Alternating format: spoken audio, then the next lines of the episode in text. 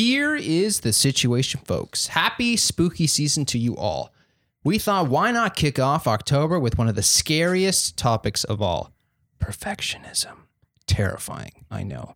Well, don't get too spooked because this is the Parking Lot Podcast with your friends, Kate Latimer, Maggie Prince, Elise Bailey, and myself, Ellie Janetta. And get excited. I didn't write a closing, so this is what you're going to get. Enjoy. Um, and should we give a little update on where our fourth member is? Just uh, where she's at these days? Yeah, I think we've had a few questions about what's going on with Maggie. Sure. Our um, beloved fourth member, Maggie, has been um, absent from a few of our last episodes. Um, she's just juggling a really busy schedule. And so we're finding a new balance, and she's going to be coming on um, every couple couple times a month, I think. Yeah, we'll see what works. But you know, I guess the easiest way to say it is Maggie is um a successful. she is a successful illustrator, and uh, and she needs to focus on that. So we will have Maggie with open arms whenever she can. And she's still doing all the art and Yes. illustrations for our podcast and newsletter and Instagram. And There's no change to regularly scheduled service. she is moving out of my apartment though, so I do think she's like taking some steps to just get some space from Cut me. you off completely. Mhm. Yeah, Yeah. this is just a, the beginning of the end for her and me. It's weird because every time you call Maggie, it says that the call can't be completed. Yeah, It's almost like she blocked It's you. It's like her number went out of service for me. Hmm. Mhm. You usually get the answer Maggie Prince's phone, and it's someone else. she can't come to the phone right now. You go to Europe with someone for two weeks and they cut you out of their lives. No, I'm just kidding. It's because you threw it's the all egg. good. Yeah, I egged her. What if that was the twist? you just slowed down and threw the egg and then caught up and you were like, oh my God. Um, oh my God, did you see that? it was from all the way over there. No one's there. I know. It's so weird. They must have run off. They were in a full sprint. Anyway, we miss her, but we're, we'll be happy to see her whenever she's available. Mm-hmm. Yeah. Uh, how is everybody's week? Uh, Kate, you had an exciting weekend. How was your week? My week was really good. It was really um, challenging. So, my dad and I go on this canoe trip, and we've been doing it for the last 16 years since I was 12. And um, this year I was in Europe for our usual date. So, we went a little bit later. Uh, so, it was a little bit colder. And uh, we went for a little bit longer than usual five days, quite chilly. And my dad was like, All right, we last year went to Killarney and had some like grueling portages I remember. and we did a day trip to this lake that he wanted to stay on and he was like next year we are doing we are staying on this lake and I was like okay which meant that um this year was like the most challenging year we've ever had and I we were the portages were like 2 kilometers long steep hills rocky, muddy. The man's got a canoe on his head, and like we're each carrying. He was like, I think our packs are about a hundred pounds each, and oh I've got like God. Stuff in my hands. We're just going like vertical up hills, and I was like, Dad, we are never doing this again. Um, so I think we we decided that it was like a good character building weekend. We had a great time, and we will not be doing those kinds of portages again. So we're stronger for it. Um, but we he's very funny when he like because once you're in that like back area, there are only like three sites uh, per lake. So once you see someone, you're like in it. Uh, you're like, I'm going to make small talk with you. We understand each other because we're both the same crazy people who are here in October.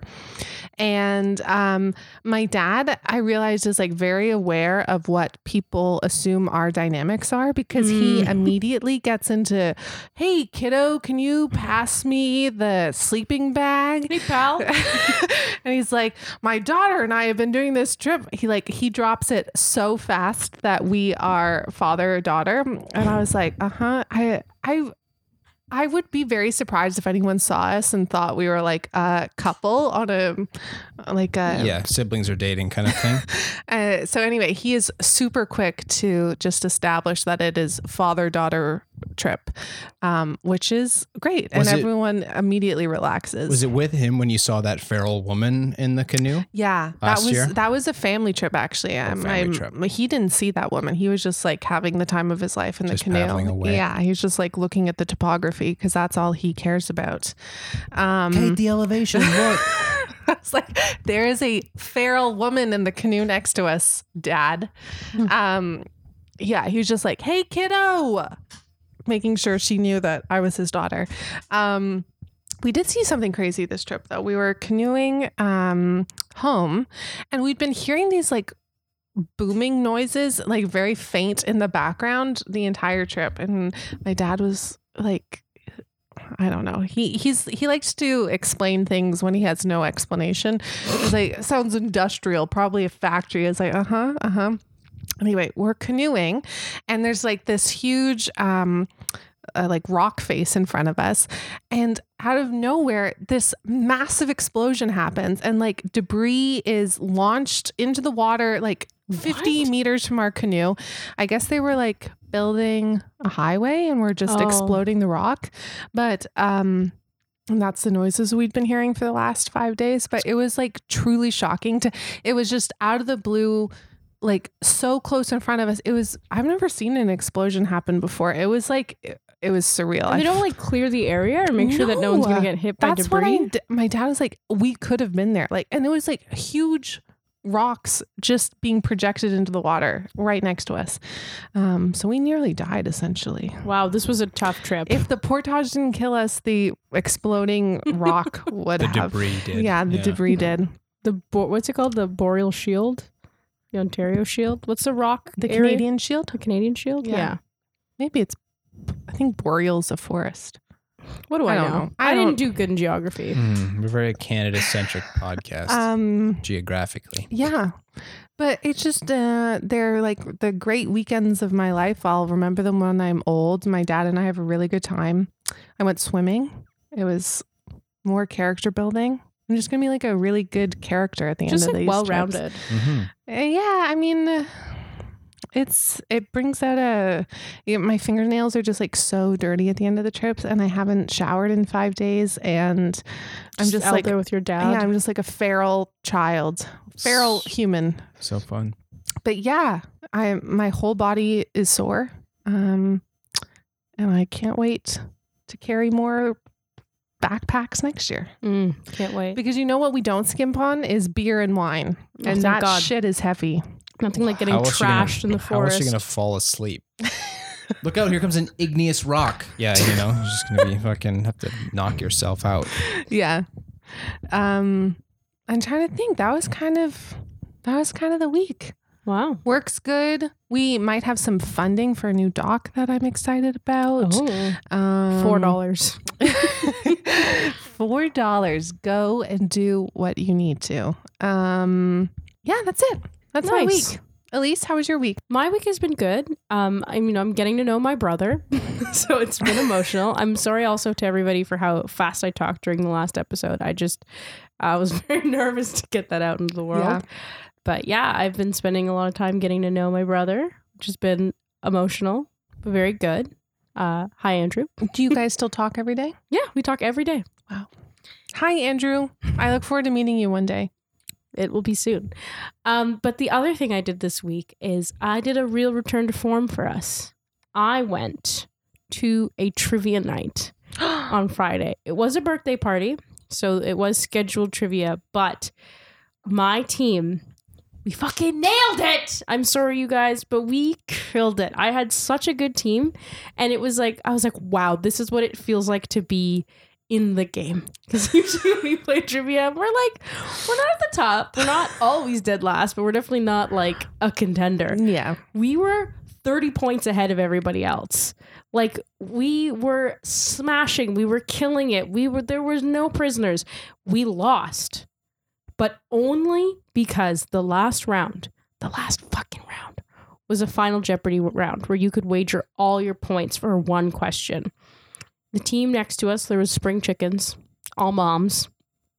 And the question was like showed a picture of a dog and it was no no it didn't show a picture of the dog. It described the dog. It was like this dog is like from a certain area. It's this color. It's known for this. It's a part of the shepherd family but it's not a german shepherd. Very apt description of this dog that obviously no one on my team knew what it was.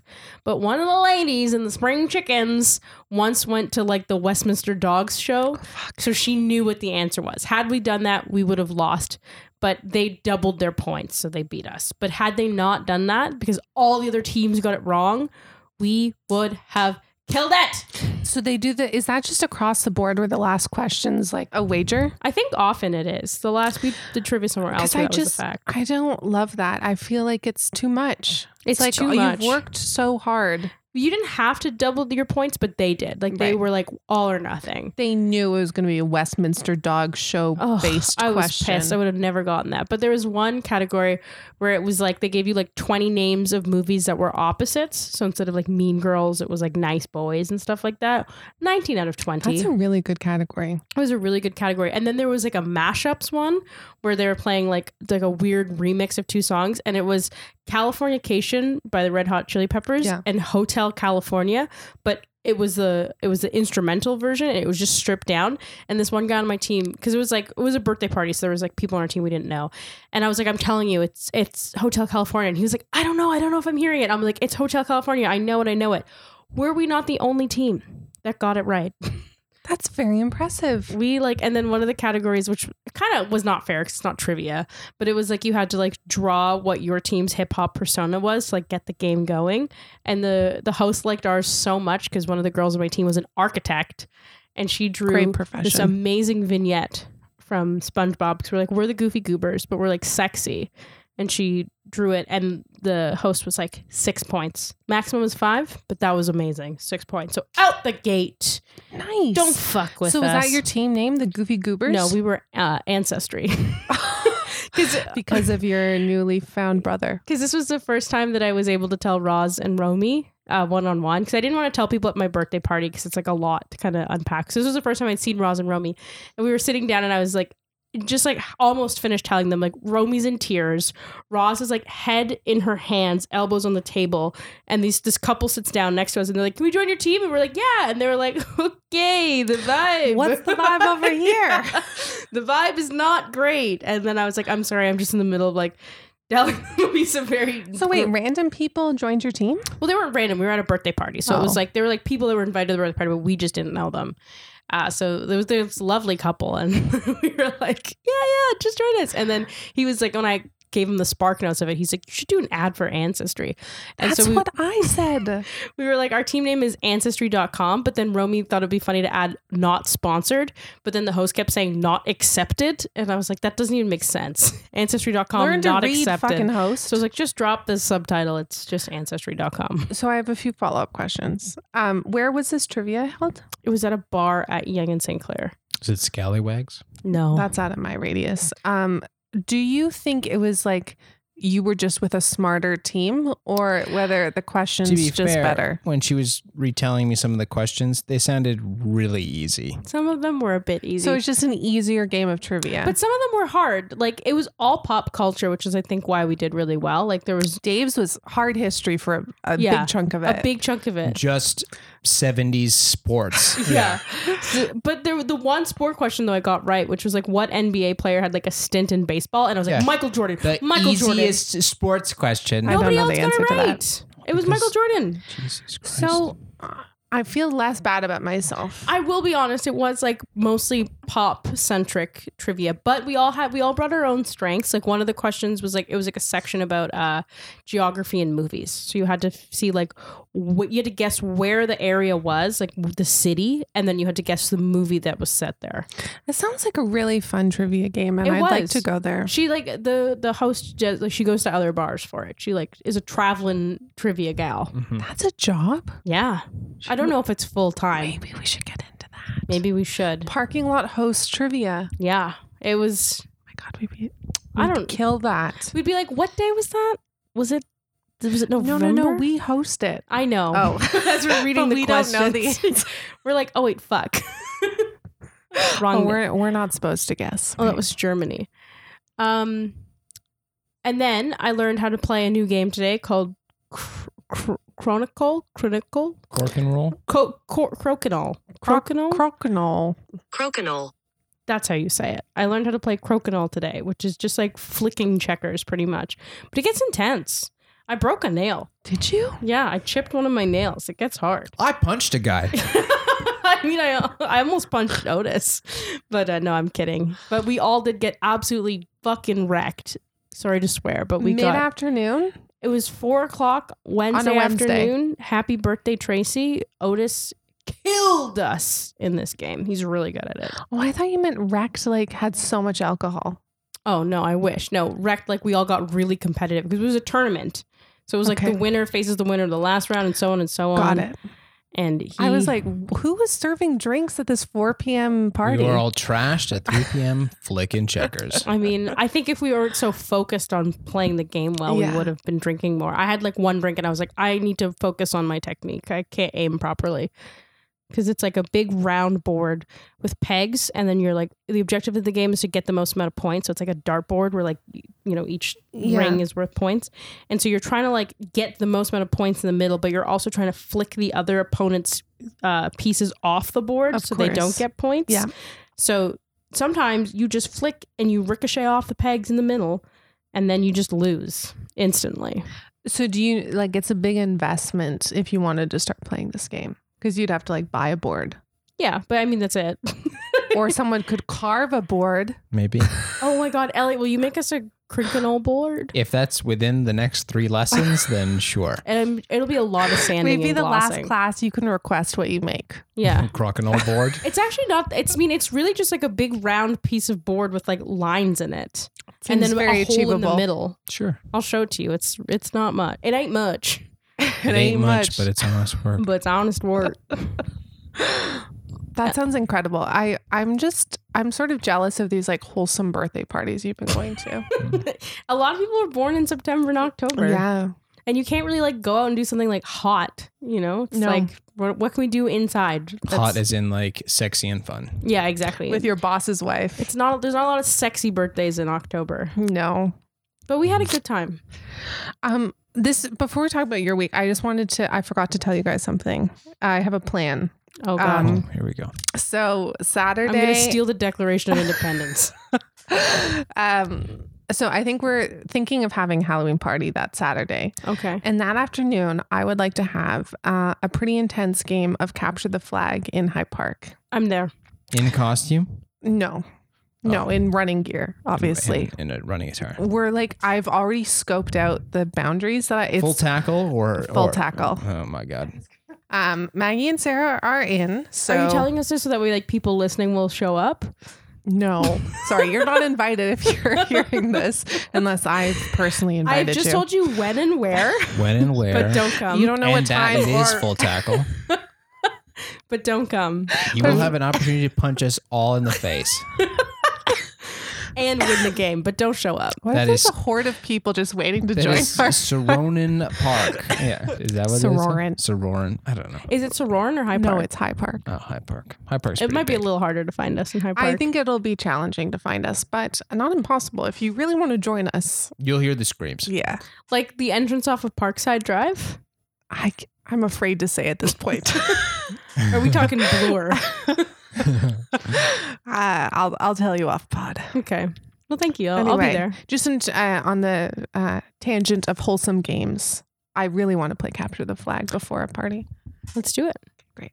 Cool. I like that we'll all show up with like fucking like war paint, yeah. like get ready for eyes. battle. Mhm. Yeah, Morning. I'll pull hair I know you will. and bite I know. and bite. and kick. okay, Elliot I'm has gonna have really to. sharp teeth. We're gonna have to make some rules.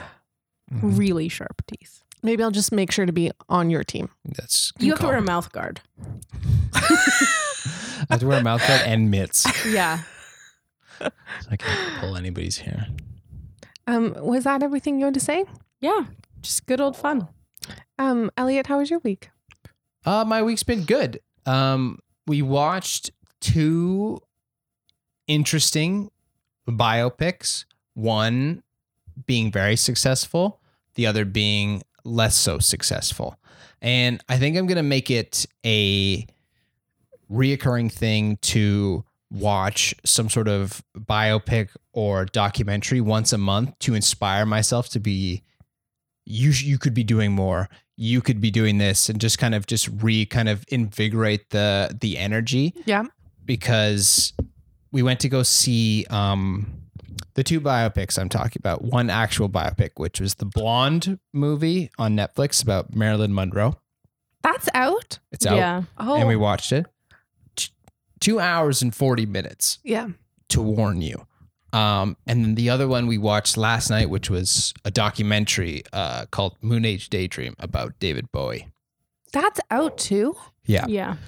but I not a lot see of people. both of these. Not a lot of people know it's out because we were, I don't know, one of four other people in the theater. It was It completely was empty. not packed. Where did I mean? I guess documentaries at the best of times. Where did you go? Yonge and Yonge and Eglinton, and it was cheap Tuesday too. So you would think, but And it's a it's Brett Morgen. Right? Yeah. yeah. yeah, I would have thought busier. It's quite good. Um, I'll start off with the David Bowie one. Yeah. Because we just saw it. And Is he an inspiration for you? oh my God, yeah. You're aware of a deeper existence. Are you there, David? Are you there, David? Maybe a temporary reassurance that indeed there is no beginning, no end.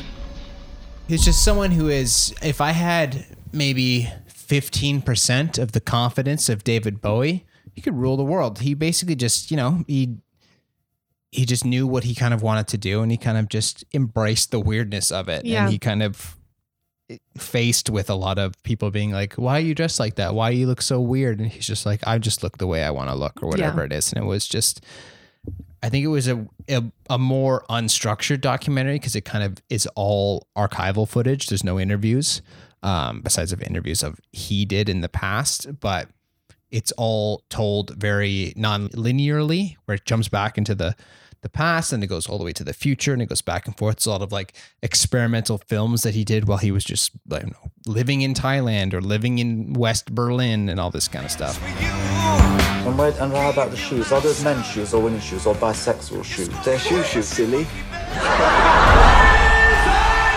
But like all the concert footage stuff is really, really cool. And there's a lot of weird, like, I don't know, splatting of paint on the screen to the beat of the mm-hmm. music. It's like it's like almost if you're doing an acid trip, acid trip, and mushrooms, and watching a documentary about David Yeah. Bowie. Wow. The was- trailer looked wild. I was very excited about it. Yeah. And I think it was probably just a little bit too long um, because it feels like it could have ended three times previous to when it actually did end. Yeah. But what a life. Like it was just crazy because it really just focuses on him and his perspective and just how he saw his career move. It doesn't really talk about like his wife or his kids or the people that he kind of interacted with besides very specific people. Um, but it was really good. It's really entertaining. And I thought a very good job at showing the different versions of David Bowie when he'd be Yeah. playing Ziggy Stardust or he'd be playing another character or when he's actually playing David Bowie and it kind of Mhm. goes all through these these things and I thought it was very good. He's one of the people we were saying this on the on the drive home that you know exactly who he is just by looking at the back of his head because he's got such a uh, distinctly characteristic of the back of his hair when he's like walking. There's a lot of these movies that he made just in his spare time. Someone's just following around him in Thailand or Berlin and he's just not saying anything. He's looking really moody and he's just following him and you're just like, well, it's David Bowie. I can There tell. he is. There There ain't is. no hair out of place on his neck. Yeah. What's your favorite David Bowie song? Just before we switch. Memory of a free festival. The sun machine Is is coming coming down, down, and we're gonna have a party. Oh, Uh-huh. I didn't know that. So while we're talking was. about this, you can slowly have it in the background and build and build and build and build because it's basically just You're giving me editing tac- yeah, here techniques. you go. So cut here. Directing. Um, no, it's just basically his version of a. It's like his like- Hey Jude, Yeah. where everyone starts singing in the end. Everyone's like, "Sun machine is gonna, is gonna have a party," and it's it's, it's very Uh-huh. catchy. Or Heroes. Heroes is or Heroes. my Heroes second is a favorite. good one. Um, I like the space themed songs more. I like Moon Age Daydream and Mhm. I like Ziggy Stardust and I like Life on Mars. I like the Mhm. space songs. So great. What are yours?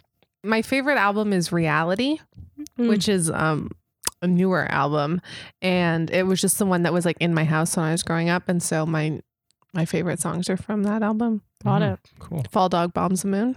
Anyone know it? No. No. No. It's a classic. Um, yeah, I would say go watch that movie. It's very, very good. Um, and then to contrast that, we watched um, Blonde, which is the movie about Marilyn Monroe, which is on Netflix right now. Miss Monroe, it's time.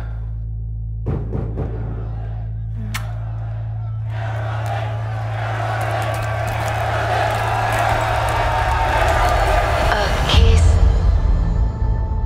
on the hand, How'd you get your start? maybe. What start?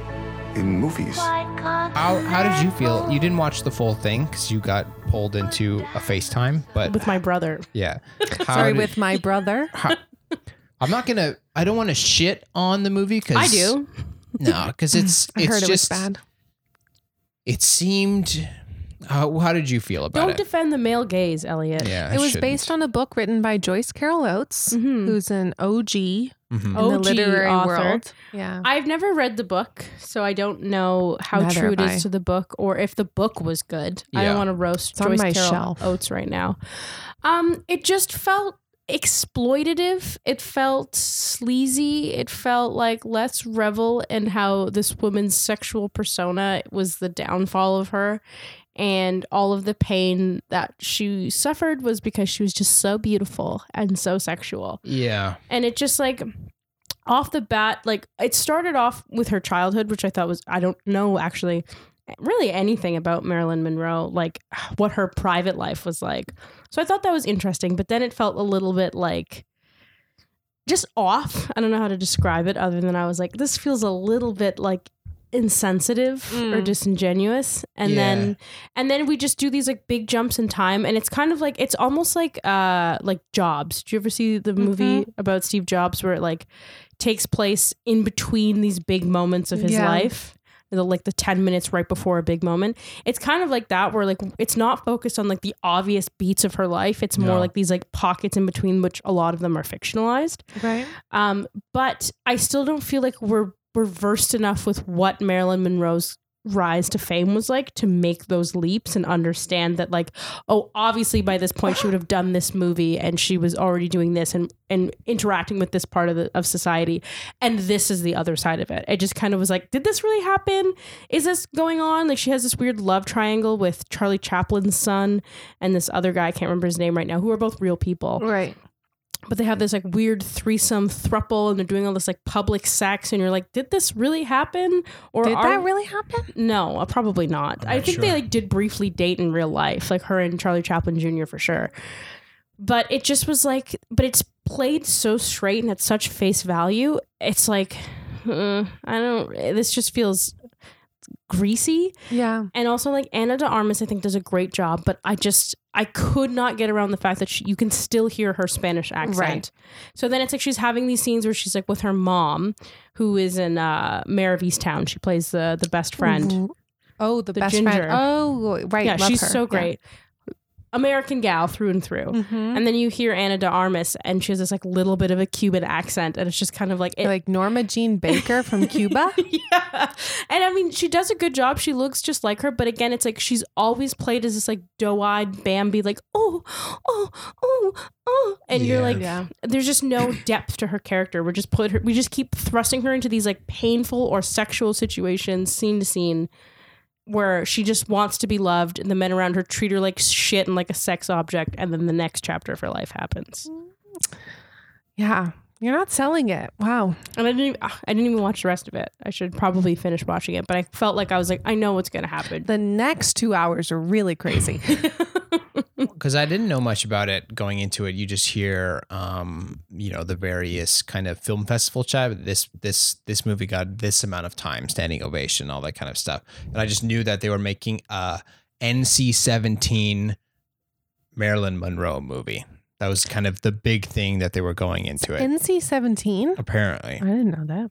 so it also has a lot of very jarring and strange editing decisions in terms of switching back and forth between color and black and white and widescreen and four by three and kind of going through all these. I I think it's because when she's as Marilyn Monroe, she is in color, and then when she's not, it's in black and white. But then sometimes that's not the case. Um, but it is like you said, it is just of I don't know. You never you never feel like she is a very capable, like talented individual by the depiction of this movie. It Right. just feels like she just kind of went through being very pretty and attaching herself to different men along the way. Right. And it was very long and I just I I, I didn't really feel like finishing it, but watched the whole thing. People are so obsessed with um, Marilyn Monroe as this like iconic American figure, and I never really understood it because I've seen so many. Uh, there was like um, a show about this Marilyn Monroe Broadway thing they were putting on with like Grace from Will and Grace. Did you ever see that? No. Um, I just feel like I've seen like eight movies about Marilyn Monroe. People don't get tired of talking about her, and I just like. Yeah. I don't get what this hold she has on a on the Well, like zeitgeist. Well, Hollywood is just obsessed with the past, right? And they're just kind of obsessed with Mhm. that era. Like there's that new Damien Chazelle movie, which is all about 1920s Hollywood, and it's the same kind of thing. Yeah. Simpler times. It's just Simpler like we're never going to stop seeing World War II movies and Marilyn Monroe biopics. But we just, I feel like we've never nailed making her feel like a person.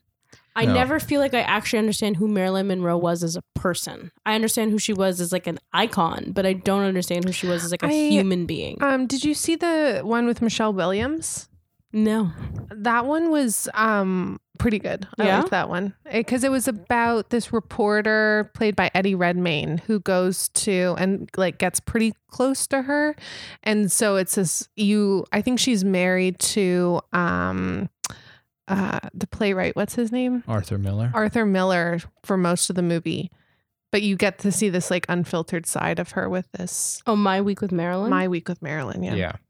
Um, I wouldn't go rush to watch that one, but just it's interesting to obviously completely different types of celebrity and different kinds of stars, but one that does a very good job and one, you know, obviously is different tone. But um, yeah, go check it out on Netflix if you want to.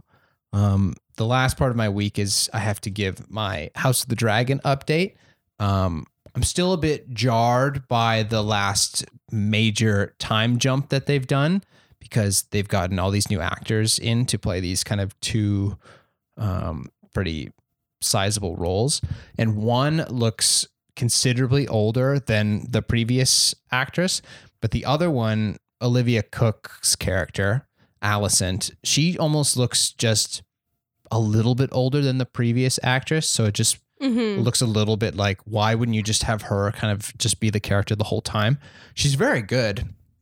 And I think she's she does a very good job, but it's just a little bit like intense. Yeah.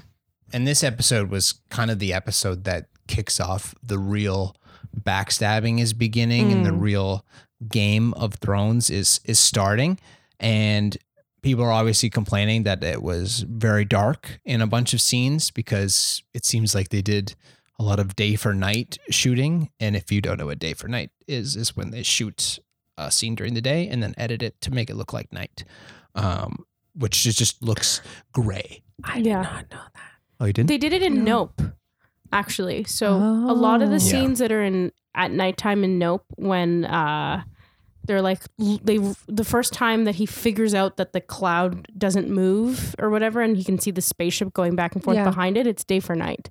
They did a lot of the movie actually in day for night because I think to see the clouds properly and You have to shoot.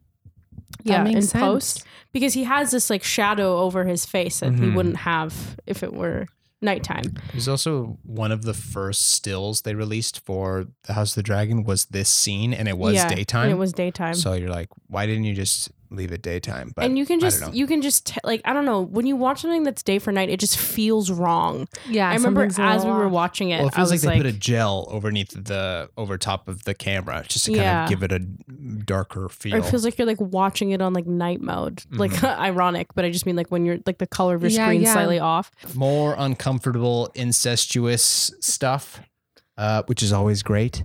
Um, That's why you watch. but um, yeah, it's it's there's only three episodes left, and it's getting pretty intense. And there's gonna be another time jump next week.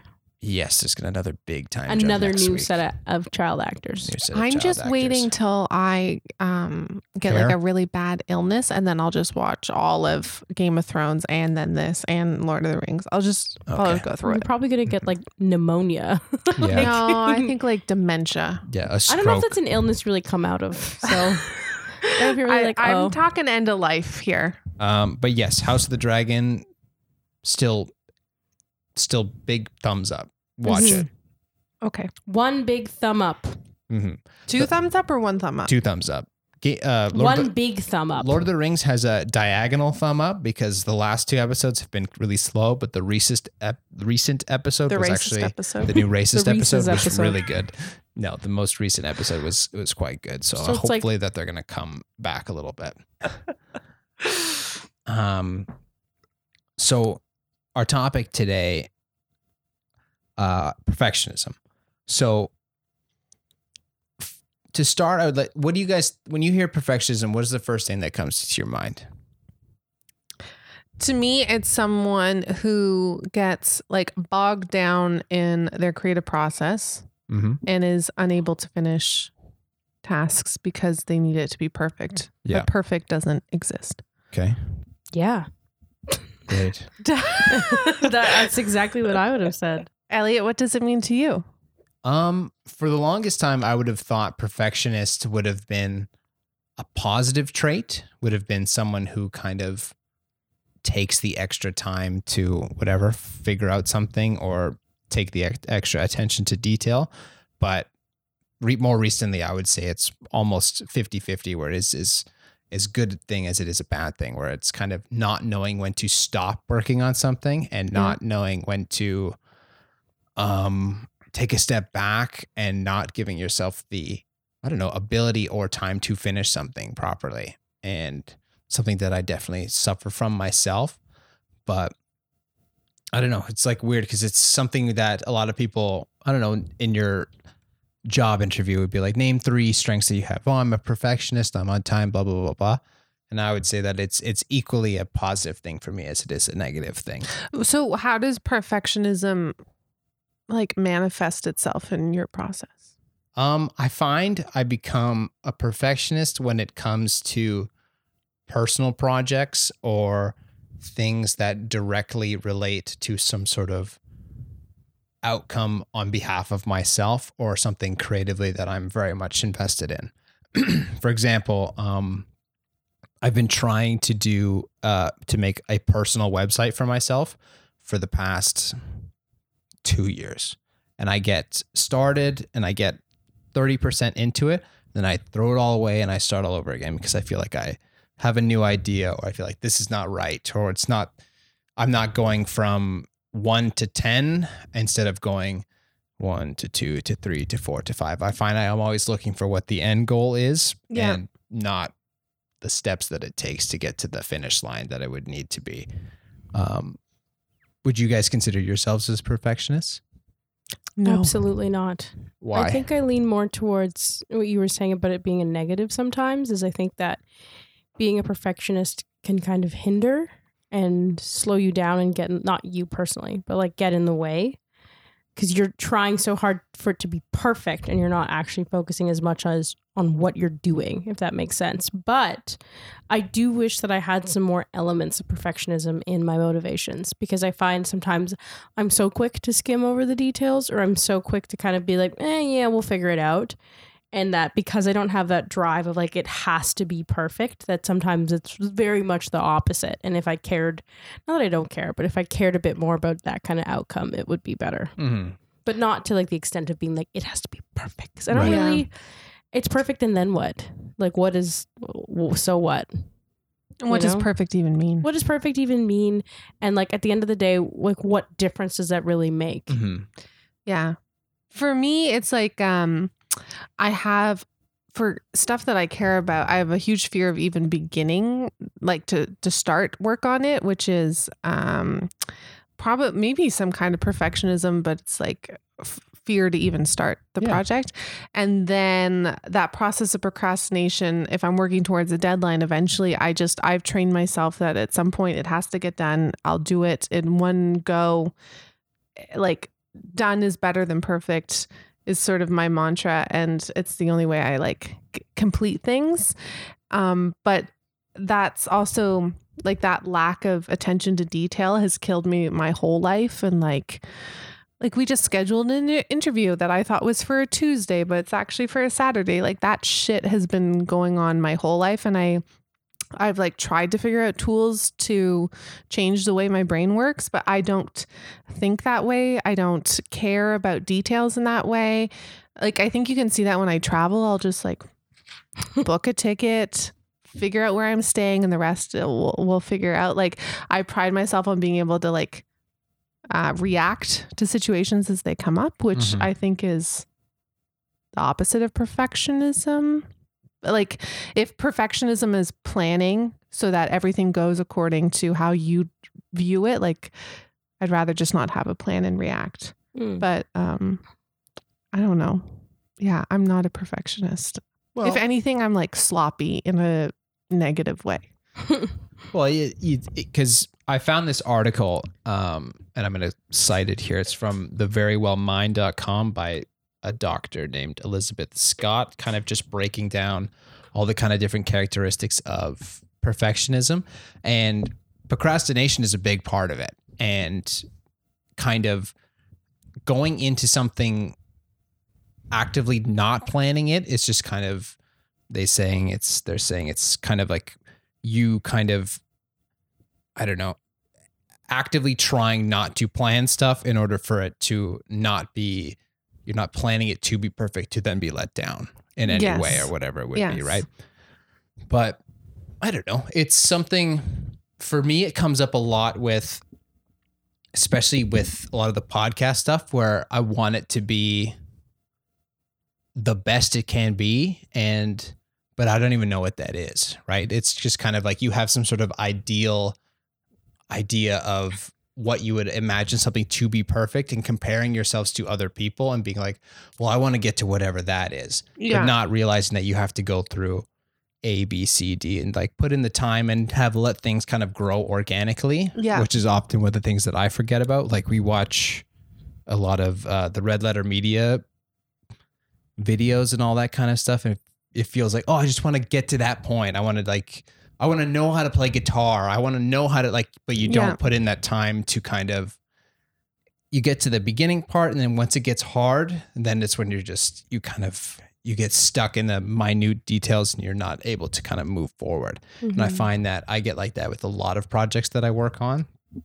And especially so for stuff you myself. use it as like a tact like a to, like uh, an excuse not to move forward I don't use it as an excuse. I use it as a, a point of which to get stuck, of which to not move forward. Right. Not by there's so much be, to do at this phase that you can never move to the next one Like sometimes if um if I'm working on something alone, so for I don't know, for example of the website where you have no one to answer to but yourself, so you're not getting any sort of pushback where I'm kind of left to my own devices where I find if I don't get some sort of fence build up, I can never kind of create some sort of actual finished project or product without just over and over, just looking at pages and pages of inspiration and never finally picking anything and just kind of going one direction. Like I've probably redone my resume 500 times just because of, in terms of visual, not in terms of content. Um, do you think part of it is like you're still figuring out your creative voice, and once you you're more like solid in in what you like? Yeah, it's that. It's also just feeling like you don't have a particular style, feeling like, oh, this feels like I don't know, an Elliot thing by the end of it or whatever. Like not feeling like Mhm. you have a particular personality that carries through in your art the way it becomes almost immediately apparent. That's really interesting because I think we feel like that about you. Like when I see the finished product of things you put out, I'm like, that's very so specific Elliot. to you. Yeah. Like Yeah. even down to like the art you choose in our apartment. I'm like, that's very Elliot. And then I see other things and I'm like, that's not very Elliot. He's not gonna like that. Hmm. Except for the bigger splash poster. That was a I I was surprised by that. yeah, there you go. Um, but it's all that stuff. It's just, I don't know, probably confidence has to come into it. Um, fear of failure has to come into it. And sorry, I'm burping a lot. He's actually crying. He just want to say it.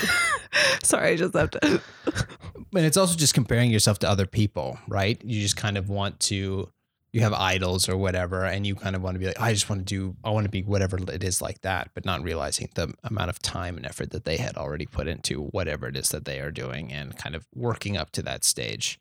Um, like, for example, we were talking about, I'm working on these kind of new kind of iterations of uh, parking lot like graphics and all that kind of stuff. And I have to kind of get to a point now where I have to tell myself that at this date, this is the end. I have to stop working on it because I if I don't, I'll just keep I'll just keep going and Yeah. going and going and going, and it won't necessarily get better. It'll just change, and it almost goes in a circle where Yeah. it'll go where it'll, it'll go into one direction, and then it kind of comes back eventually to what it was before. It's just a lot of wasted time at that point. I feel like perfectionism in its best sense is like attention to detail.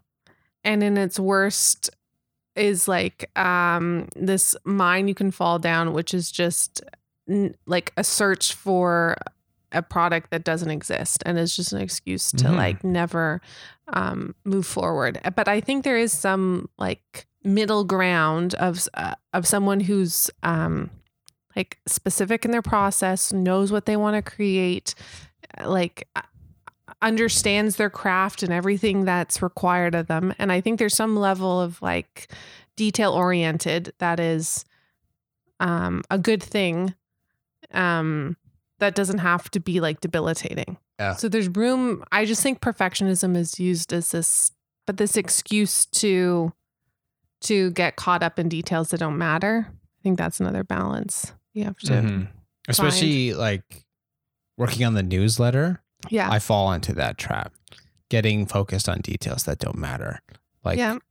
spacing of headings and stupid stuff that like doesn't really mean anything to the end of the day, but it's it could be stuff that if I don't just tell myself, "Oh, you have to stop here" to kind of move forward, I would just keep doing that Right. over and over and over again. Yeah, I mean, graphic design is very detail oriented. Like, I think you're allowed to, like, um, I don't know. I think there's a balance in that too. Like the, like spacing does matter. Like, I, I, on a grand scale, maybe not so much, and it could get you bogged down. But I also think having intention behind those decisions matters. Mm-hmm.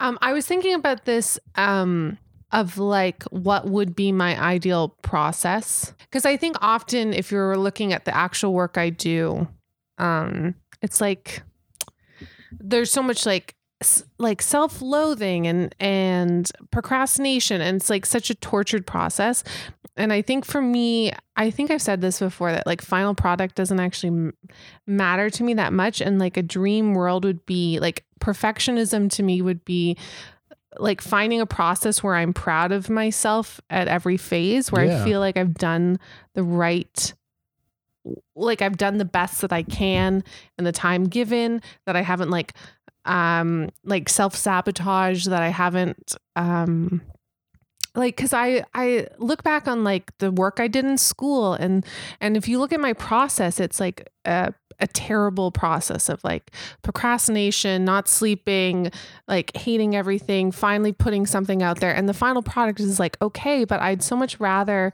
like not care about final process and have this idea of perfect be that I've like done the best I could at every step. Mm-hmm. And so I think that's what I'm working towards on some level in my life. Yeah, and I think it's just coming to grips the the idea of it's not supposed to be perfect. It's supposed to not be the best it can be so that you can do a better one next time. Yeah. And I think that's what I have to kind of remember. And Yeah. most people in school, I think, need to think about it like that.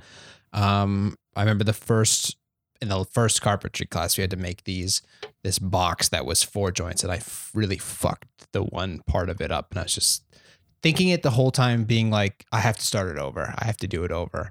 And I remember the teacher came over and I was like showing her the thing. I was just like, oh, it's this part, and just getting fixated on the part that you don't like. And she she came over to me and she was said, how's it going? And I was like, yeah, it's fine. It's just this one part I I think I have to do over again. She looks at it and she was like, well, why would you do it over again? I said, well, it's not that great. She said, well, it's your first day. it's not even You've- one hour. You've literally never held uh, this tool before, and you're expected to be incredible at it the first Yeah. time, and just kind of being accepting of. I don't know. I'm not do at at the end of the day. I'm not going to that class for a mark, right? I'm only Yeah. person I'm really going for it is for myself to learn, and I know next time I do that, it will be better than the last time I do it. But it's just kind of getting bogged down and reaching some sort of unattainable standard. And wanting to be instantly uh, good at something Yeah, it's tricky. and you have to go through that part that sucks to, in order to get Yeah. past it and then get into the good part right i'm sure there was it's a little bit different for us with the podcast but there are we've gotten better at it as we've gone we've been able Mm-hmm. to figure out how to navigate silences how to navigate topics how to do all these different things We've that reached perfection now. yeah we're it's pretty much as, As all high our as listeners will high, tell you. high as you can possibly go. But you know, there's there is a good chunk of people who would have just, you know, jumped out after the first five when they realized they only had five listeners. You know, Yeah. we still only have five We have listeners, six. but yeah, there you go. We have six. Yeah, your brother listens now. Yeah, yeah, exactly. yeah, I don't know. It's. I think it's just. This podcast has been a really good exercise for me. I don't know how it fits in with perfectionism exactly, but the the constant output where you don't have time to uh, second guess or, Or do make it again. or do it again. Like you're just you're putting something out every week. You record, you edit, you put it out into the world. That's been like a very good practice for me yeah. and uh, has changed. I just I used to be so caught up in like I just thought everything was higher stakes, and you realize you no one really cares that much, and so it's very freeing to just make the thing you want to make, and realize it's like it's okay to I put it feel out it. there. Mhm. Yeah, like I feel like sometimes I listen back to other episodes where I like didn't articulate something the way I wanted to, or it makes me reflect on my speech patterns. Yeah, You know, I hate the way that I say like too many times. I hate the way that I talk too fast, and I can't do anything about it. It's already out there, so all I can do is kind of learn from it and know next time Yeah. be more cognizant of that, pay attention to that. Mhm. You know, go Being forward told with that. that. you swear too much by your girlfriend's boss's wife. and but then I was like, oh, I actually like didn't really take that in, and that's like we have an E next to our name. Yeah. we do. Tracy, I'm so sorry. but no, I like perfectionism, I guess, doesn't really come into my head when it comes to that. It's more just like, is this something that I'm proud of? Is this something that I I want people to listen to podcast or other work, but I want people to like perceive the work as well as me and am I okay with what that final conclusion Right. is? I guess Yeah. that's more of how I think of it is like is is whatever I'm putting out there a good reflection of of me that falls in line with something that makes me feel good about mm-hmm. myself. Yeah, But what about um there's also like the level of perfectionism that comes into play as to showing off work that you've done to other people. How do you mm-hmm. guys handle that in terms of being not necessarily comfortable, but your ability to then mm. Be prideful in what you've done and then also be prideful enough to share it to someone be like, you know what, I put a lot of time into this and I would just whether you like it or not, just take a look at it. I handle Which- it really well. Which I don't I don't handle very well. I think I'll just jump into because I don't I don't do anything in a visual language the way that you guys do. I think off the bat I always feel like I have a hand tied behind my back because I have so many things that I wish I could express. I wish I could draw, I wish I could paint. I wish I could edit and I can't. you can sing like Joanna Newsom though. Ah! I mean, you can do all those things if Mm. you wanted to. but I can't. But like when I tried, it wasn't even like perfectionism again wasn't even on the map. It was like, oh, I literally cannot do this. My brain just doesn't work like that. So I think for me, that's like the biggest thing is like I just struggle with being able to even express myself that way visually in the way that you guys can and are really good at. Like if you gave me a pen and paper and told me to doodle, I think I'd probably draw like a sunflower and like a heart. Yeah, but That's- if you I draw stick figures. But if you did that for a week, I bet you the drawing at the beginning of the week and the end of the week, you would have seen it, have gotten it better. I don't You're know, an Elliot. artist. I went through five years of high school where I did a lot of doodling and not a lot of note taking, and they looked more or less the same. Yeah, People but who can't draw know Yeah, you on the ex- fundamental level that they can't. Yeah, I'm willing you to just push don't know- back. You just can't. you ex- just can draw. Like I literally, I took two art classes in high school. I fucking like like life drawing and whatever that one with Miss Ingram was. I but can't draw. Do you does it does it create some sort of excitement or pleasure for you to draw? no, No, I think th- if that's I was why. good at it, it Yeah, would. but- It, though, it- no one is good at it when they start doing it, but they they ha- find it as something that's enjoyable, which is then pushes them forward I- into but enjoying not it. everybody can draw. I think that's just a fundamental No, fact. but- like not everybody can sing, not everybody can dance, and not everybody no, can but draw. not everyone can paint. But at the same time, people do still find enjoyment in painting and find pride in showing their paintings to people. It's people who don't care about being good. yeah, which is I think you know I think a little bit of what and I wish I was good at it.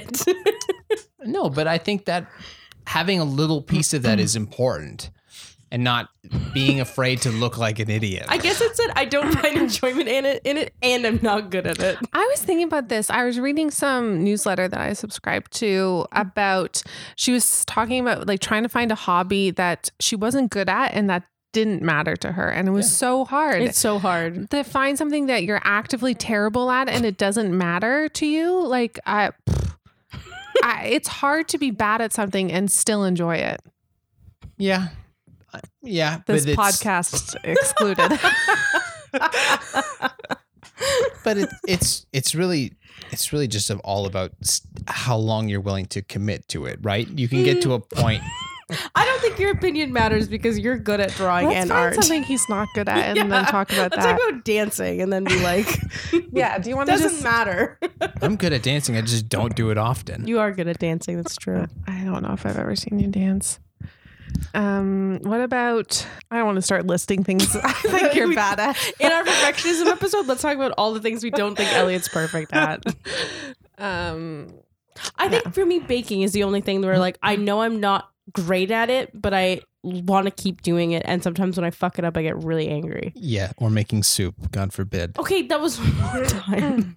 I do think there are skills that don't require any natural talent, and there are skills that do. Mhm. And um, drawing requires a little natural talent. Sure. Yes. I think while I'm on this train of thought, actually baking is the one thing that like it really you can tell the big difference between something that's perfect and something that's Yes. not so well, perfect. baking is like chemistry. It's like measured to the T. yeah, and I'm not really good at it. See- and I want to I think I'll spend the rest of my life trying to be good at it. And I'm okay with that. There you go. Me, not good at baking. Why? I don't follow the rules. They call me the bad boy of baking for a reason. So chaotic. It's just bad. You're like Everything- the bad boy of math. everything it just comes- doesn't work. Everything It's comes just out. not going. Everything comes out as pudding. yeah. There's no final equation. It doesn't matter. There's this guy on TikTok who's like a, a chef and he's trying to start baking, and he like made this like uh f- fridge cake, like where you Mhm. make the it's like a cheesecake, and he like takes the the pan off. Anyways, he takes it off and he's so excited, and the whole cake just falls apart.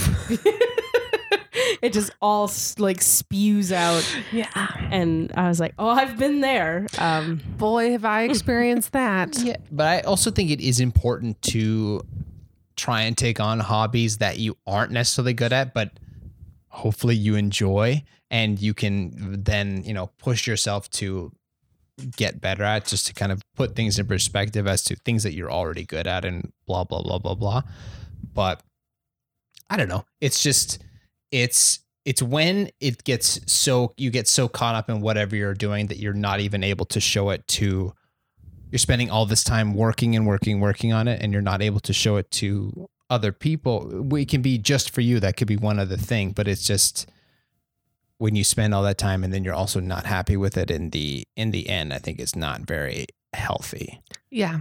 So it's stuff that like that's the kind of stuff that I'm trying to work on, where it's just kind of having clear set end goals where Yeah. you have until this amount of time where you have like a full on finish and you can step back and you can look at what you've done and be like, I actually did a really good job, which is which is interesting for to look at parking lot because we have parts of it that don't have clear ends like the podcast. Yeah. But then we have the newsletter where at the end of it, we can take a step back and be like, we finished it. And this is what Mhm. it is. And kind of, you can kind of sit and be like, you know what? Actually, at the end of the day, I'm really proud of the way it turned out. Yeah. Or Yeah. you're less proud of whatever it is. You know, it's going to change depending on Yeah. month to month. But Expectations play a big part in it. expectations and you know don't have to compare yourself to other people. And you know that's like one of the biggest pitfalls of mine. If i like watch an actor in a movie and i like immediately look up how old they are and be like well i only have two years to get to that point where i have to be that person Yeah. which is not realistic and not healthy but Well, I think an interesting thing about you and expectations is like you sometimes set out to make something that like nobody has an expectation for besides you. Like you're just like, I'm going to do this creative venture that I think would be fun to do. Mhm. And then you do it and it looks great. But because you have this idea of what you want it to be, but Yeah. for everybody else viewing it, like, like if I make a shit muffin, like you know what a muffin's supposed to be like. So you're like, this is this is bad. Like I know that. But like when you make something that is like a short video or like a graphic or a piece of art where like it's not meant to be like anything aside from what you just wanted to make. And it always baffles me when like you make something so cool and you're like, I hate this. Like it's in the trash. And I'm like, this is so cool. But like if I make a muffin, 60s Greg is a big fan of all of your video content. yeah, I think you're so good stay at tuned that. there's a there's one that's coming up when we go to chicago and i'm already planning it in my head Great. see but then you know what i'm gonna try my hardest to not be upset of what the outcome is i Yeah. am currently learning how to use premiere in order Mhm. to edit this so You're editing your. Okay. oh yeah the trip that hasn't happened, which is just gonna be me and my brother like on the on the Chicago architecture boat tour, just going. and, Yeah. and then it's gonna be really hard to edit that to a pace of a song Which song? i don't i haven't picked the song yet Um, the other side of perfectionism uh-huh. that I was thinking about is that I feel like it's very much a like luxury of the person working on their own projects, and that as soon as you're working for a client, you're like estimating your time, you're being paid for a certain like it's it becomes Mhm. much less precious. Uh, you have like client feedback, you have um, approval processes in place, and um, creative projects are still uh, like important, but there's less room for this anxiety of like, Yeah. Mhm. what is my uh, Exactly. personal opinion, and like, does this meet some standard in my head? It's it's. I think uh, the business side of the creative world really Mhm. knocks perfectionism out of you. Also, it's just like what their idea of perfect is versus what your Right. idea is. Like, I remember we were working on this like project once, and there were like all these jokes that got cut, and I was like, "This sucks. Like, this isn't funny anymore." But when we watched the final product, like the person whose video it was was like, "This is fucking hilarious," Yeah. and I was like. Mm, I'm just different. shocked. Or like there was a couple projects that we worked on when we still worked together where it was like we were like this sucks, and they were like the client was so Standing happy ovation. with it. Yeah, they were like this is snaps all around. Like I'm Yeah. referring you to like whoever, and you were like this this I'm embarrassed. Yeah. But yeah, I just find that like sometimes with like a client too, when you're working on somebody else's vision, that like your matter and your level of perfection Yeah. sometimes just it just doesn't matter. Well, you like simply can't afford to often work to the level you'd want Mhm. to, which Or is they don't want it. disappointing. Yeah. They don't they're not interested in what you think is perfect. So I think there's just uh, a time frame, a budget, and you work within that, and you get the best product that you can, which is, uh, I I like that, like those parameters. It's very um, freeing. to like to jump off of that a little bit. So if one of your friends came to you and said, "I really need help with this documentary or this short film or whatever it was," Yeah. and you have the kind of parameter set of what they're kind of doing, but they just kind of need this helping hand. Where I find, at least for myself, I'm much better at giving feedback and aiding someone else to help them execute their vision. Yeah. Also giving my input as opposed to if I were to ask someone to help me, I would say, or just to work on my own behalf, where Yeah. it's it's the perfectionism because obviously I want them to have the best outcome possible. But Yeah. the stakes are not necessarily the same where it's just you're still kind of atoning to their Yeah. whatever their process Totally. is and all that kind of No, stuff. No, I see that for you because I like uh, my own personal website I sent to you, and you had like very clear feedback that was like precise, uh, like achievable, uh, like do this, do this, do this, and we were done. It was like, yeah. I, yeah, I do think you have that ability to when you're looking uh, outwards to. I- I mean, I think there's a part of your brain that just like sees the bigger picture for other people, but that's not always there when it's your own project because it's like it's hard to Sure. get that shape when it's your own like ideas and process. Yeah. And that's like I don't know how you train. I don't know how you learn that. No, I don't think you you just you just pick that up as as you go probably. Yeah. But does does perfectionism ever come into play in terms of you having to ask people to help you with something that you're working on either being I don't know, either afraid to see what you've done or anything in terms of just wherever it would be to begin to for someone to then push you forward to if you feel like you've stalled or whatever it is that you think. Has there ever been a scenario, I guess, in school or anything like that for you? I don't really understand the question. It's like, Sorry. does your idea of I don't know your standards of whatever project that it is that you're working on ever come into a like play for you to then not ask someone to come help you? Yes.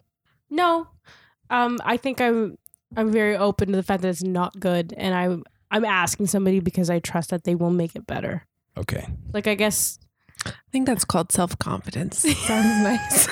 but it's not confidence because I know it's bad, but I want them to help me make it better. Like there were so many times in school where I was like editing something and I was like, "This is fucking shit," and I can't edit. Um, like please help me. And they'd be like oh let's add some music here. Like let's take out this. Like you don't need this.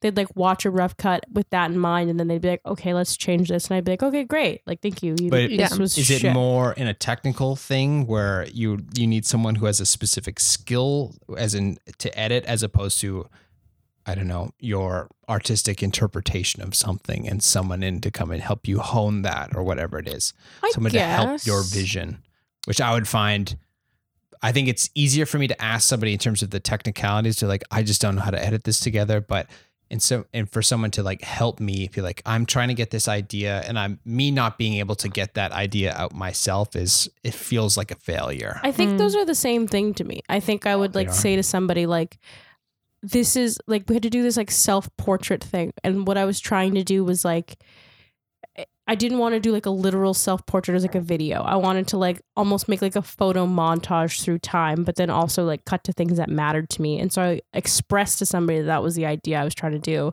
And then I I was like is that coming across? And they were like no.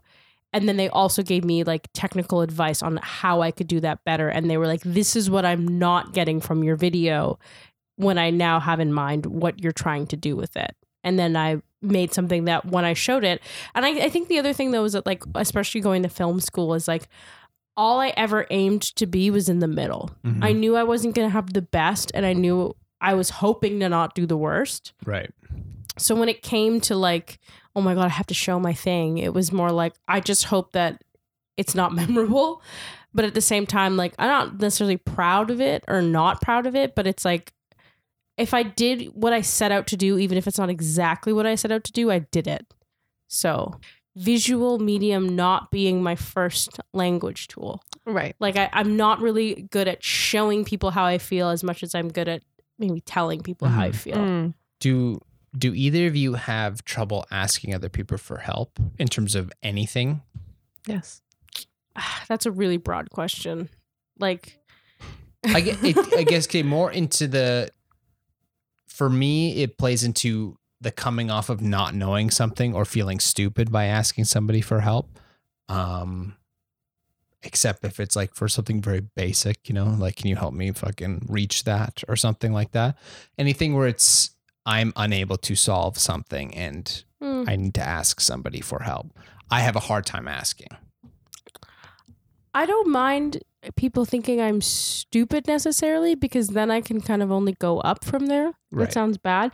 I'd rather that like you underestimate me and not even like a you're gonna underestimate me, but just like in a way of like you might not anticipate that I'm going to be able to do this. So we have that in mind. And then as we keep going forward and I'm able to do more and more on my own, it's like, okay, you don't have to help me as much. Yeah. Rather than you always thinking that I'm good at this or that I know what I'm doing. And then I falter real hard. And it's like, oh, you actually are stupid. Yeah. I'd rather start with you thinking I'm stupid and then we can go from there. Right. I don't really mind that. And like, even like at work sometimes, I don't really mind being like, this is the dumbest question in the world. And I'm so sorry to ask you such a stupid question, but here it is. Yeah. Yeah. And just prefacing with like, I know that what I'm asking you is stupid.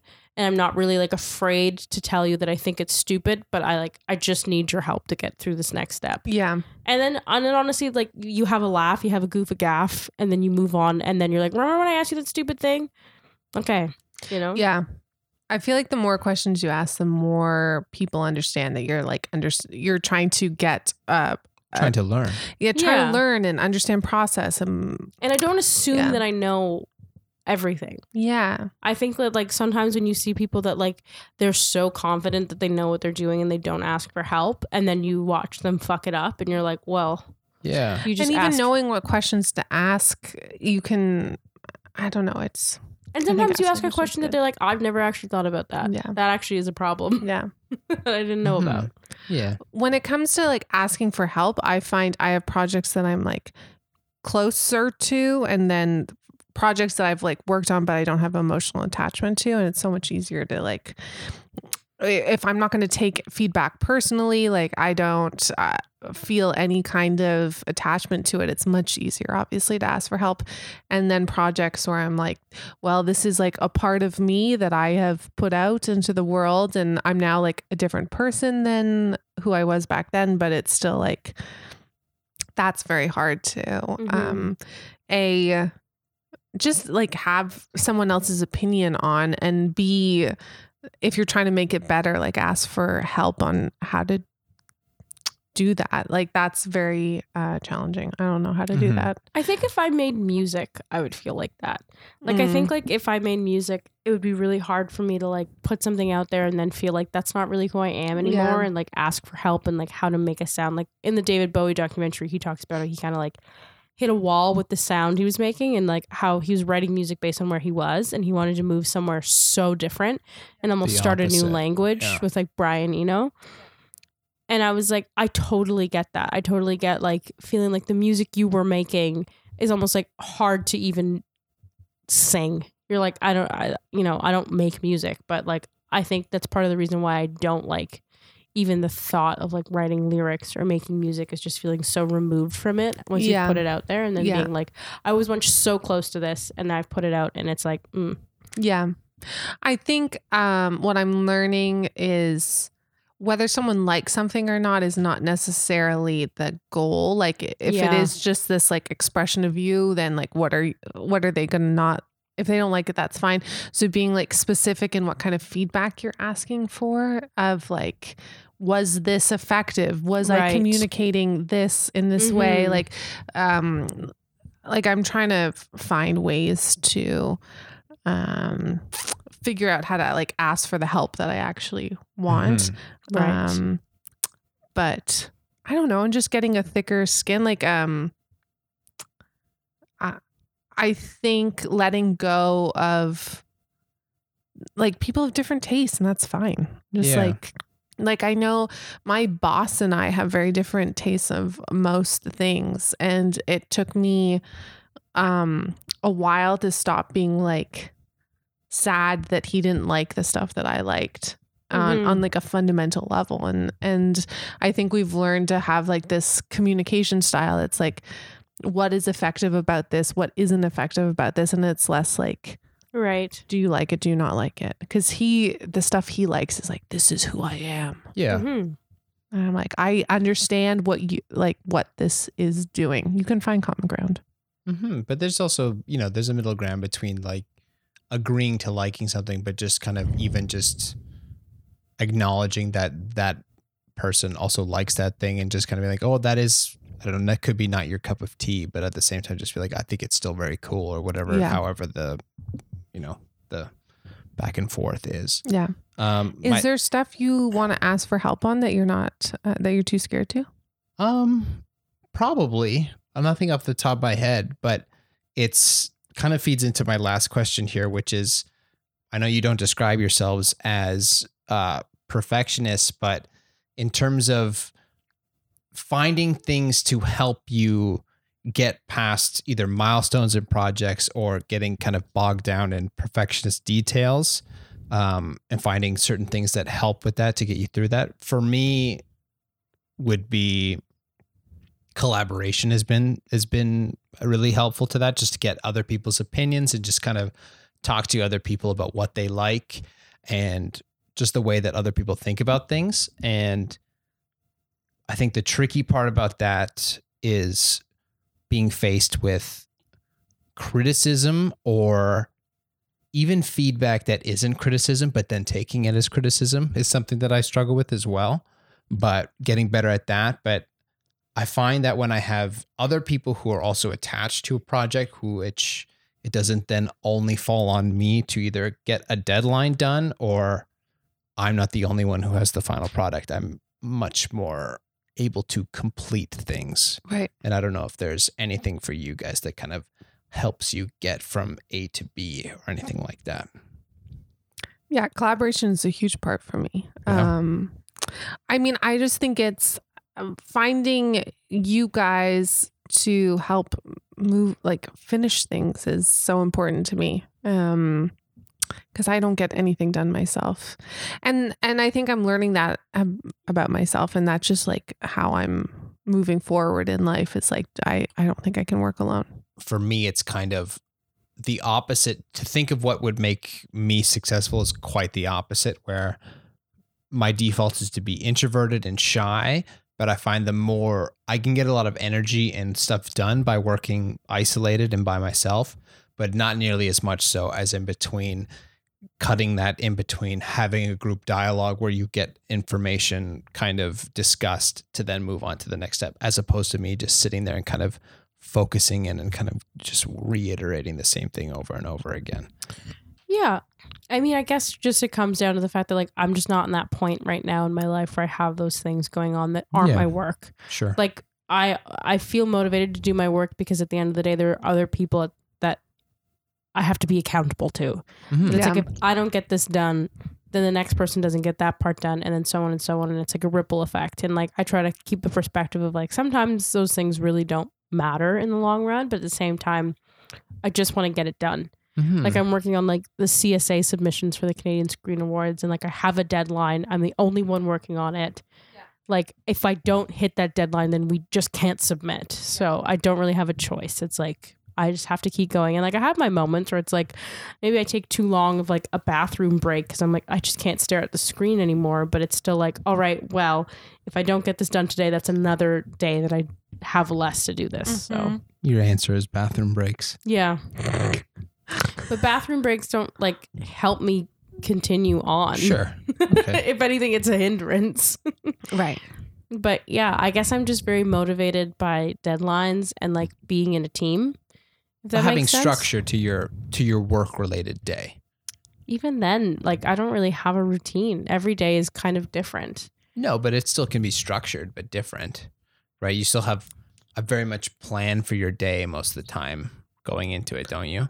No, again, my plan though is other people's plan. It's like, okay, I know this person has a meeting at this time and this person has a meeting at this time. So I have like two hours to do this. And then if I need help with it, I can't ask them because they're going to be busy. Right. So then maybe it's the lack of structure that helps you.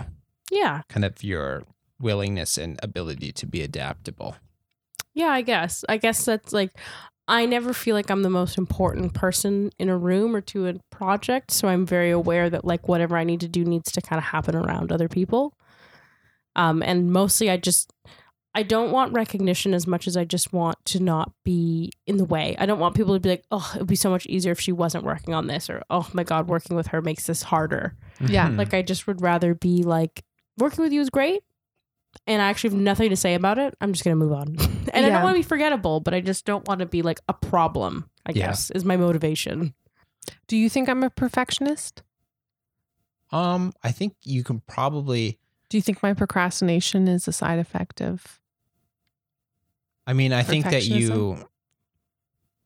I think you're. You want to work on a lot of projects, but you are afraid to work on them. that's accurate? Yep. And You think that's us? beginning, you feel like you're a one step of not achieving whatever it is the outcome that you want, which I would think would be slightly perfectionist. Kind of falls under it. Yeah, but I think that's Yeah. that's I see that. anybody. Like it's ah, I don't know. It's the fear of doing anything, right? It's the fear of starting anything for the just the chance that it could end in failure. Yeah.